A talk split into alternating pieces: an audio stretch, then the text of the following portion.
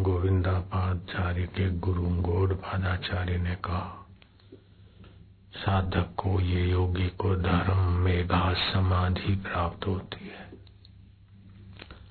जैसे मेघ बेमाप पानी बरसाता है, ऐसे ये ध्यान करने से साधक को बेमाप धर्म लाभ होता है। भगवान शिव ने कहा, पार्वती जी को पद्म पुराण में कि जिसको भगवान नाम जपते भगवत विश्रांति मिलती है, उसे पुष्कर काशी गया गंगा आदि तीर्थों में जाने से क्या लाभ? उसका अंतकरण ही भगवत तीर्थ से पावन हो जाता है।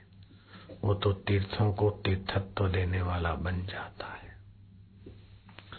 इदम तीर्थम विदम तीर्थम भ्राम्यते तामसा जना आत्म तीर्थम न जानते कुत मोक्षसी। प्रिय, हे प्रिय पार्वती, ये तीर्थ है, वो तीर्थ बढ़िया है, वो तीर्थ बड़ा है, लेकिन अंतरात्मा के तीर्थ में प्रवेश नहीं पाते तो उनका मुक्ति कैसे होगी, सच्चा सुख कैसे मिलेगा? वासनाएँ कैसे घटेगी, मोह निशा से कैसे जगेंगे?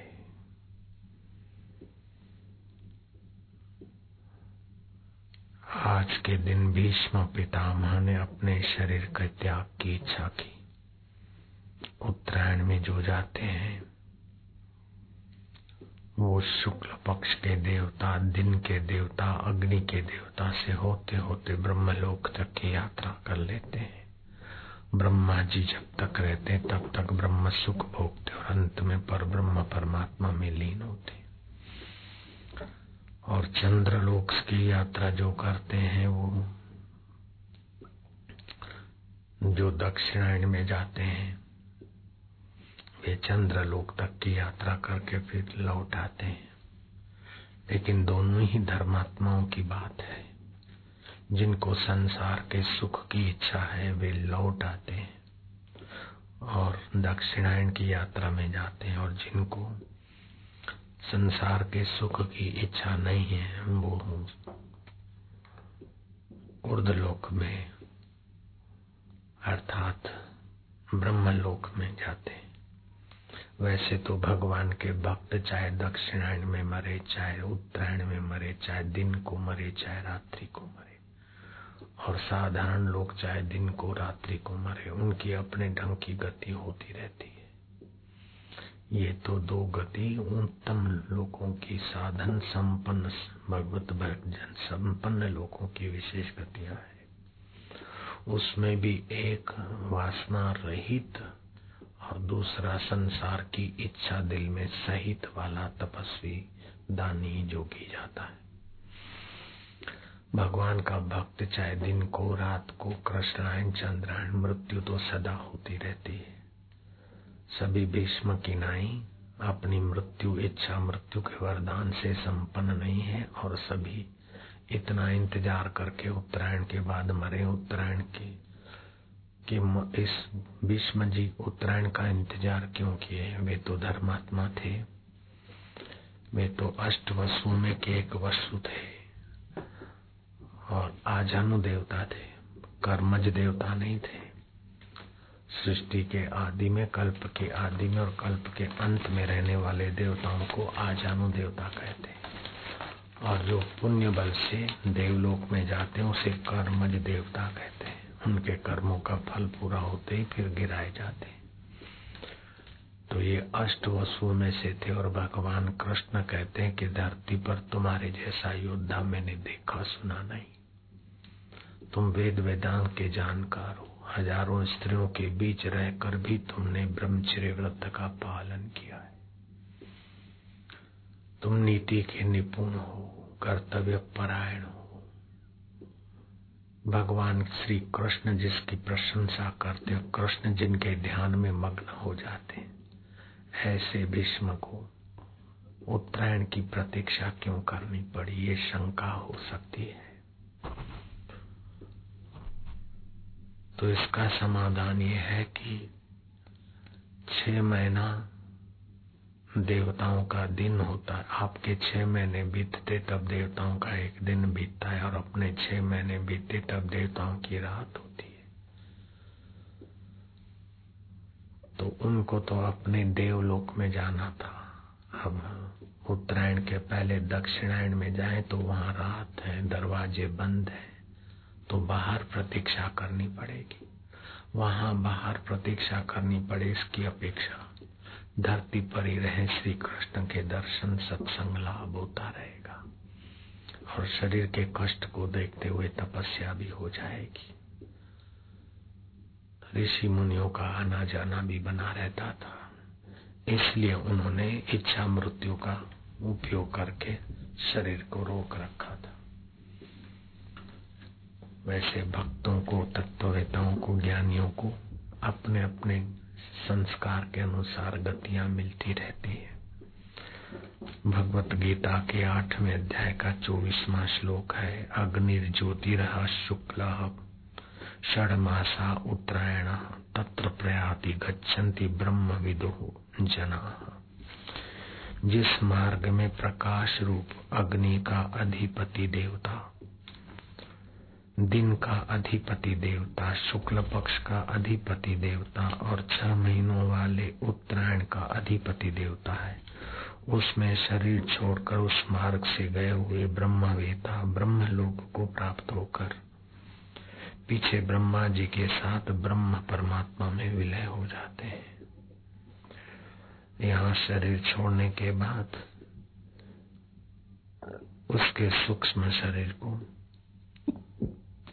प्रकाश की बहुलता क्योंकि जब ये सब तो गुणा लाता है, प्रकाश लाता है। प्रकाश की बहुलता वाला अधिष्ठाता देव, उसके प्रकाश एरिया तक ले जाता है। फिर शुक्ल पक्ष के अभिमानी देव, उसको अपनी हद तक से लेकर, अपनी हद की आखिरी तक पहुँचा देते ऐसे अग्नि देवता उनको अपने इलाके तक ले जाते हैं। दिन के देवता, शुक्ल पक्ष के अधिपति देवता, उत्तरायण के अधिपति देवता, अपने अपने लोक से उनको पार करा देते हैं और फिर ब्रह्म लोक तक पहुँच जाता है वो जीव। ब्रह्मा जी के ना ही सारा ब्रह्म सुख भोगने की उसे भोग भोगने की देवताओं से बहुत ऊँची स्थिति होती है। और पुण्य क्षीण नहीं होते और वहाँ जब ब्रह्मा जी सृष्टि का लय होता है तो आखिरी में सहज उपदेश देते हैं। तो थोड़ी बहुत जो शंका या कचास है, वो पूरी हो जाती, ब्रह्म परमात्मा में विलय हो जाता है। दूसरे ये होते हैं, जो जब तप करते हैं, मुक्ति भी चाहते, लेकिन संसार के भोग की, कुछ सुख की ललक झलक बिचर गहराई में छुपी हुई है।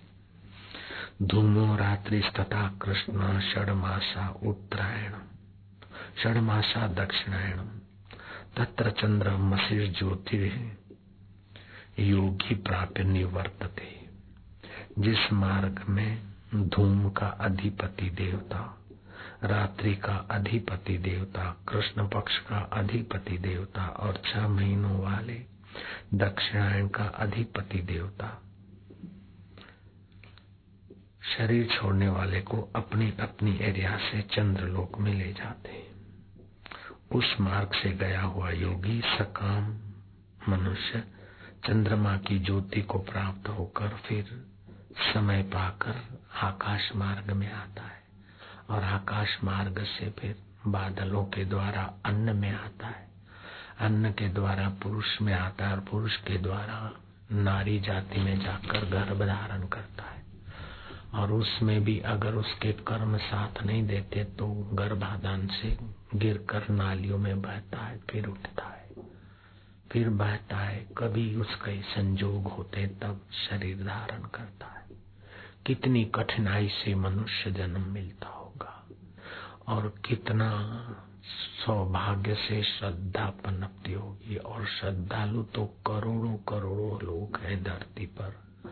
अरबों अरबों लोग श्रद्धालु है। कोई तामसी श्रद्धा वाला है तो भूत, प्रेत, डाकिनी साकिनी मोहन, मारण अला बला में फंसता है।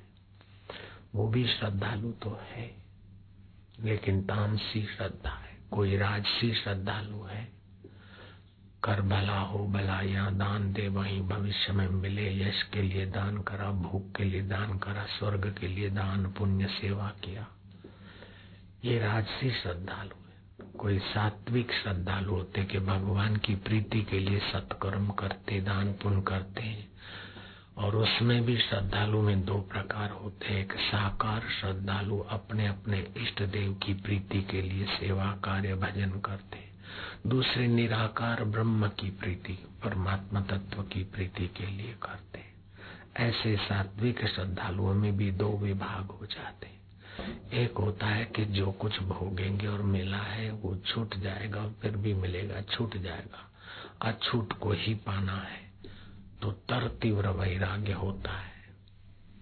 वे ब्रह्म परमात्मा में यही साक्षात्कार करके जीवन मुक्त होते और जिनका कुछ थोड़ा बहुत उन्नीस बीस रहता है, वे उत्तरायण मार्ग से दिन के अधिष्ठाता देवता, पक्ष के अधिता, अधिष्ठाता देवता, सूर्य के अधिष्ठाता देवता आदि करते करते ब्रह्म लोक में जाते और कुछ ब्रह्म सुख भोग के ब्रह्मा जी के लोक का फिर ब्रह्म में लीन होते।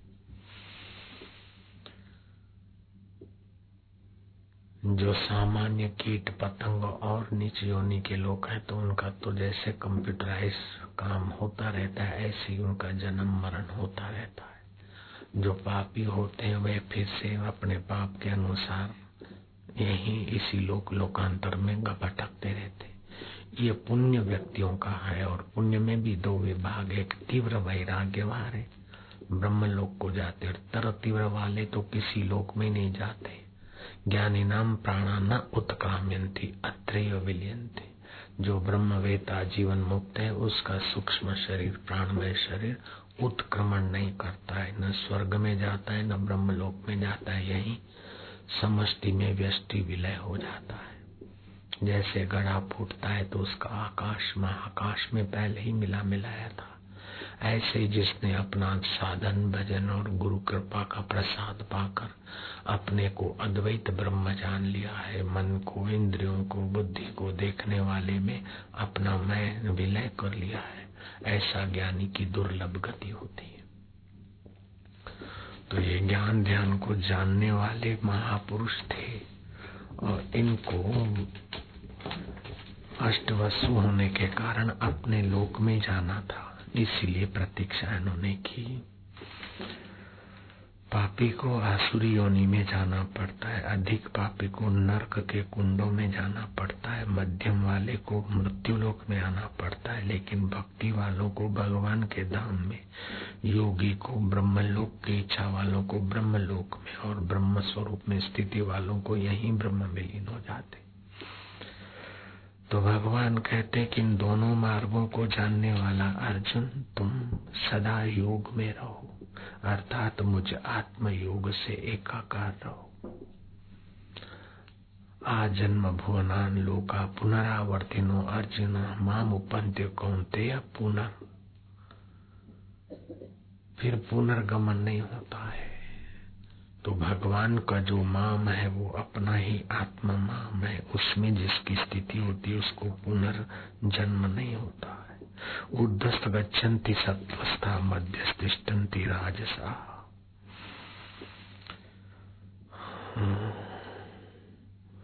जघन्य गुण वृत्तिस्ता अधो गच्छन्ति तामसा। सत्व गुण में स्थित मनुष्य उर्द लोक, स्वर्ग आदि में जाते हैं। रजोगुणी स्वभाव में स्थित लोक, मृत्यु लोक में जन्म लेते हैं। तामसी लोक नीच योनियों में जाते हैं। तो अपने को तामसी खुराक से, तामसी वातावरण से, तामसी कर्मों से अपने को बचाना चाहिए। राजसी खुराक से भी धीरे धीरे उपराम होकर सात्विक खुराक बाजारू चीज़ राजसी खुराक है। जहाँ ता का खा लिया, जहाँ ता बैठ गए, जिस किसी के बिस्तर पर लेट गए, जिस किसी से हाथ मिला दिया तो रजोगुण बना रहेगा। ध्यान, भजन, प्राणायाम किया और सात्विकता से अपने चित्त की रक्षा करा तो सत्व गुण बढ़ेगा। सत्व गुण बढ़ेगा तो ज्ञान का प्रकाश रहेगा, आरोग्यता रहेगी, प्रसन्नता रहेगी। दिव्य ज्ञान, दिव्य सुख अंदर में लहलाता रहेगा। मनुष्य को पुरुषार्थ करके रज और तमोगुण को जीतना चाहिए और सत्व गुणी बनना चाहिए। अधिक प्रवृत्ति नहीं और अधिक भोग नहीं, अधिक संग्रह नहीं। अधिक लोक परिचय नहीं, अधिक से अधिक परमात्मा के नाते ही सारा व्यवहार ऐसे लोग बाजी जीत लेते न जाने कितने कितने करोड़ों जन्म बीते और जीव वासना के वेग से कभी ऊँचे लोकों में जाता है, कभी मध्य में, कभी नीचे में आता जाता है। किसी भी जीव में अयोग्यता नहीं, क्योंकि ईश्वर का सनातन अंश है। कभी भी उसकी भूख जगे तो वो परम पद को पा सकता है। और कभी भी जीव में, जीव के साथ खतरे बिना की अवस्था नहीं। कभी भी इंद्रियों का, युगों का आकर्षण का आदत है। कभी भी किसी विषय में, व्यक्ति में, परिस्थिति में ललक झलक आ जाए तो गिर भी जाता है। इसलिए माम अनुस्मर युद्ध मुझ परमेश्वर का अनुस्मरण करके युद्ध जैसे घोर कर्म भी करो तो मेरा स्मरण करो। तो आप भगवत स्मरण बढ़ा दीजिए, भगवत चिंतन बढ़ा लीजिए। भगवत ज्ञान को आप आगे रखिए। इससे आपका मंगल होगा, परिवार का मंगल होगा, देश का मंगल होगा, जाति का मंगल होगा, मानवता का मंगल होगा। भगवान सत्य है, चित्त है, आनंद स्वरूप है, मेरे आत्मा होकर बैठे। और सामने वाले की गहराई में भी वही मेरे परमेश्वर है। वही वायु के रूप में हमारे को स्पर्श लाभ देते हैं, वही सुगंध के रूप में पृथ्वी के अंदर। ओहो, धारिणी शक्ति के रूप में है, जल के अंदर रस स्वरूप में है, अग्नि के अंदर तेज रूप में है। वायु के अंदर स्पर्श रूप में है, माँ के अंदर, वात्सल्य भाव से उन्हीं की सत्ता है, पिता के अंदर अनुशासनीय शक्ति उन्हीं की है। गुरु के अंदर ज्ञान स्वभाव, प्रेम स्वभाव, परोपकार स्वभाव मेरे प्रभु का ही है। श्रोता में प्रीति उस परमात्मा के ही प्रभाव से है। इस प्रकार जब आप जहाँ भी अच्छाई देखें, सुंदरता देखें मधुरता देखें उसकी गहराई में भगवान का ही अस्तित्व काम करता है। कोई भी जड़ वस्तु में अपनी सत्ता या सौंदर्य नहीं है, चेतन की सत्ता से ही खेले। चेतन की सत्ता से ही इसमें आकर्षणी शक्ति है और चेतन की सत्ता से मेरी आँखें देखती मन सोचता है, बुद्धि ग्रहण करती है। तो जहाँ था उस चैतन्य परमात्मा की सत्ता को समझकर स्वीकार करे और उसकी स्मृति करे। भगवान का होना तो है ही है। भगवान कहीं दूर नहीं है, भविष्य में मिले ऐसे नहीं है। अब भी इस समय मेरी जीव मेरे से दूर है, मेरे परमात्मा मेरे से दूर नहीं और आपसे भी दूर नहीं। आपका हाथ आपसे दूर है, आपका पैर आपसे दूर है, आपका हृदय आपसे दूर है, लेकिन आपका प्रभु आपसे दूर नहीं। हाजरा, हजूर जागंदी जोत आदि सत्य जुगावत सत्य है, भी सतो से भी सत्य ऐसे परमात्मा, सो साहिब सदा हजूरे, अंधा जानत ता को दूरे, जिसकी वासना से अखियाँ चौंधा गई है। वो देखने वाली, सुनने वाली संसार की चीज़ों को हचरा जुड़ देखता है, लेकिन जिससे दिखती है और बनती है, उसको गायब समझता है। जैसे सारी मिठाइयों में मिठास शक्कर की है, सारे स्टील के बर्तनों में स्टील का अस्तित्व है।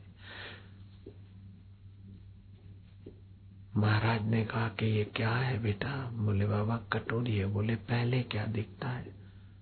बोले, महाराज, तुम्हारा हाथ दिखता है। नहीं बोले, कटोरी में पहले क्या दिखता है? बोले, गोल गोल कटोरी है। नहीं बेटे, पहले स्टील दिखता है, बाद में कटोरी है। ऐसे ही सभी चीज़ों में पहले ब्रह्म परमात्मा की सत्ता है, बाद में वो व्यक्ति है, फलाना है, डिंगना है। वास्तव में यह है, लेकिन बुद्धि और मन इतने माया में घुल मिल गए कि उस वास्तविक तत्व को, वास्तविक ज्ञान को, वास्तविक आनंद को हम नहीं पा रहे और भटक रहे। जैसे पतंगिया है, चैन से बैठा था लेकिन हाईवे पर गाड़ियाँ चली। वो खेत खलियों से भाग भाग कर सुख लेने के लिए हाईवे की ट्रैफ़िक के आगे पतंगे फरकना। हवा के झोंकों से और टायरों से कुचल पिचल के सुबह होते होते मर मिट जाते, क्योंकि बाहर सुख लेने को है। कबीर जी ने कहा, मीन सुखी जा नीर अगाधा। ये बुद्धि रूपी मछली वहाँ सुखी जा अगाध जल है। बारिश के दिनों में नल, बरसात पड़ती छोटी छोटी नालियाँ, नालों में, नाले, नदियों में और नदियाँ। समुद्र में जाती है। जब समुद्र में खूब पानी जाता है तो समुद्र की मछलियाँ समझती है जहाँ से पानी आ रहा है, वहाँ कहीं ज़्यादा पानी होगा। वे समुद्र की मछलियाँ नदी में आ जाती है और आगे चलते चलते नदी वाली नालों में आ जाती और नाली वाली मछलियाँ नालों वाली छोटी छोटी नालियों में और पोखरों में आ जाती है और बरसात की धारा बंद होती है, छटपटा के परेशान होती है। ऐसे ही हम आत्म सागर में रहते हैं। फिर बुद्धि रूपी नदी में आते फिर मन रूपी नाले में आते फिर इंद्रियों रूपी नालियों में आते और फिर संसार रूपी पोखरों में फंसते हैं। मकान का क्या होगा? ये नहीं मिला तो क्या होगा? ऐसा नहीं हुआ तो क्या होगा? सब हो हो के भी आखिर तो मर ही जाना है। परमात्मा का ज्ञान नहीं हुआ तो क्या होगा? परमात्मा की प्रीति नहीं हुई तो क्या होगा? ऐसे ही भटकते रहेंगे, ऊँट होकर गधेर होकर भोगी होकर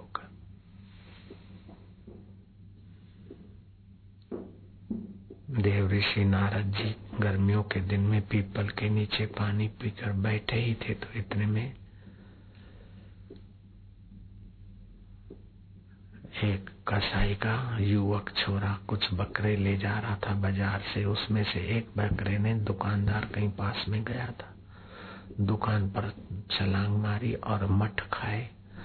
पास का दुकान वाला युवक भागता हुआ आया और बकरे का कान पकड़ के धाड़ धाड़ दो तीन जमा दिए गुस्से और बकरा तो मठ तो बाहर आ गए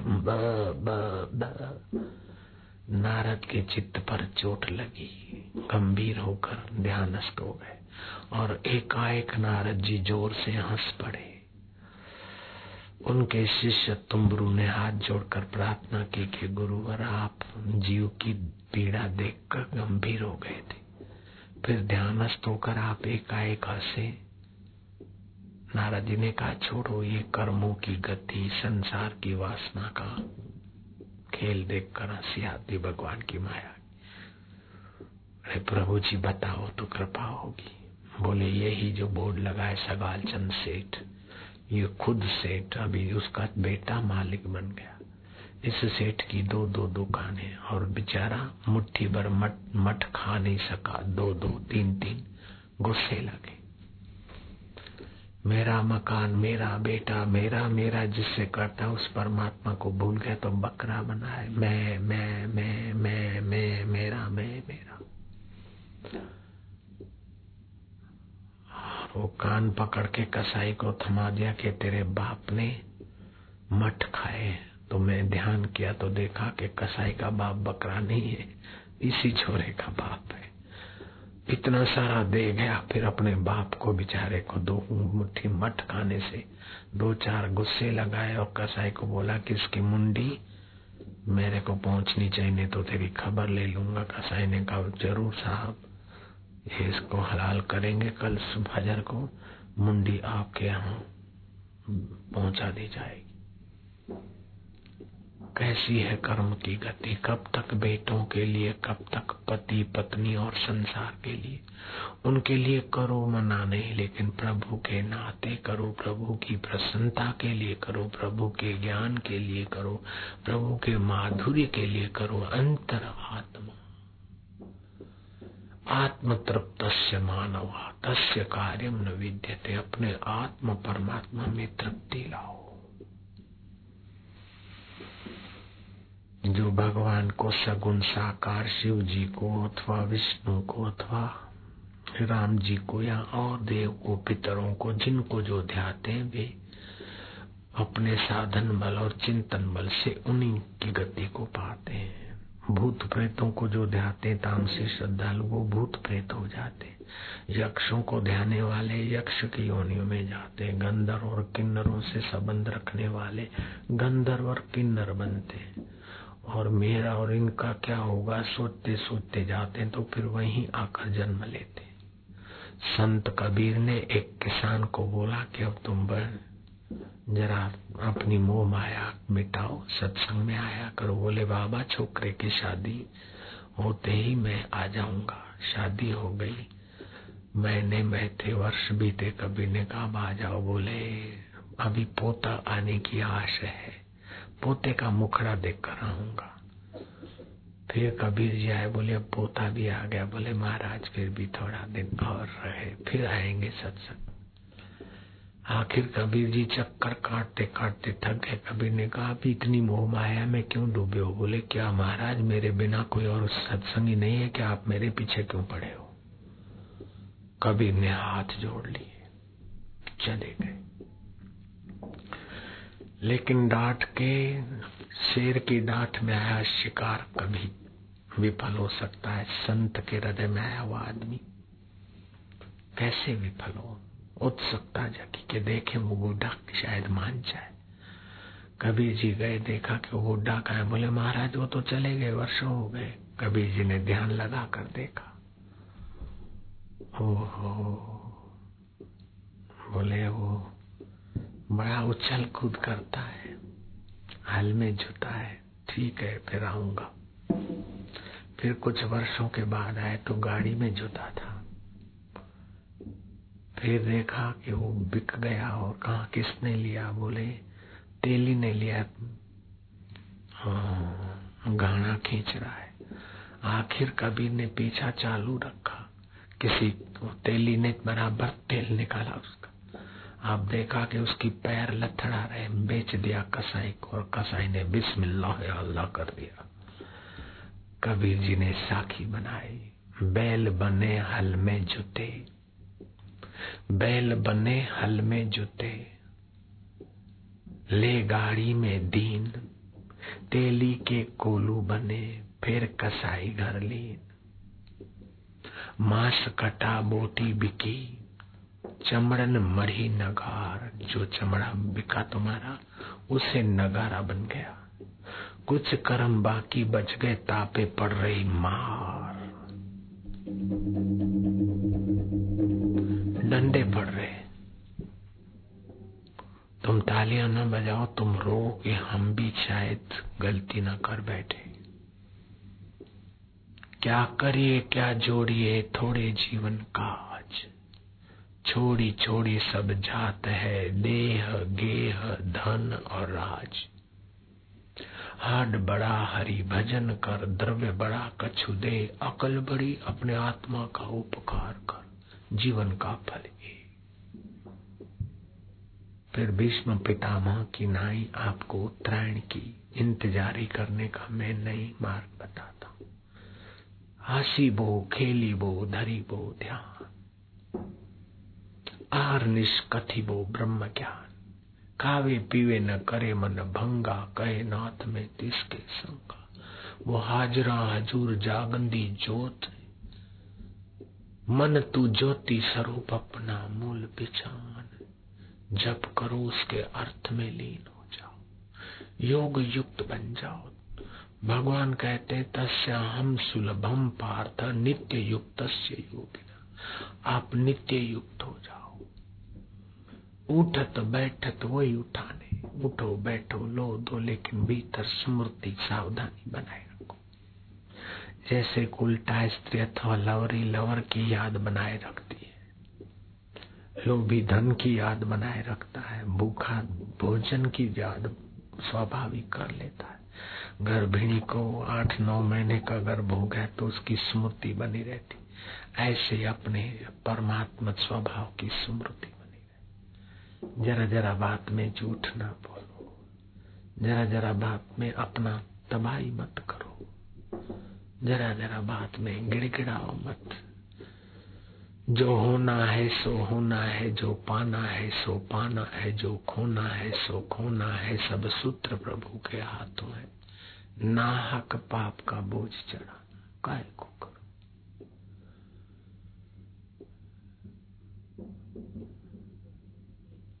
खाने में, पीने में, व्यवहार में, धर्म को लाओ, संयम को लाओ देख रहा है।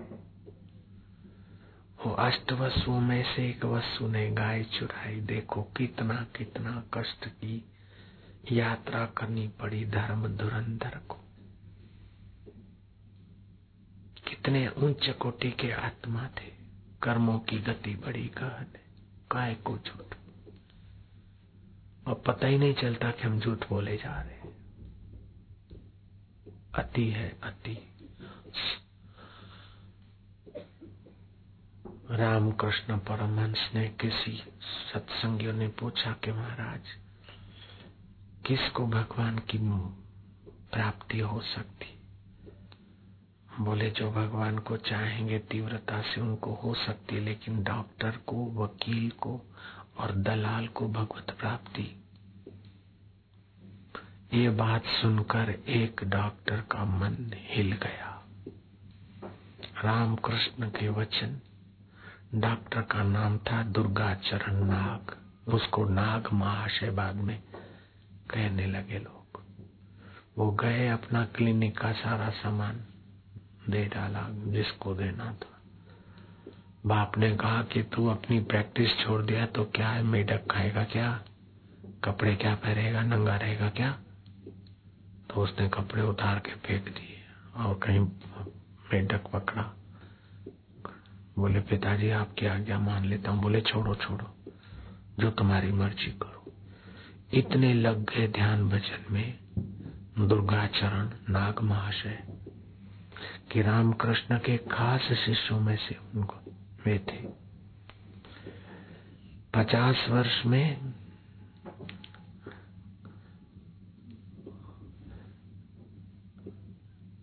अर्धोदया उत्सव आता है गंगा जी का।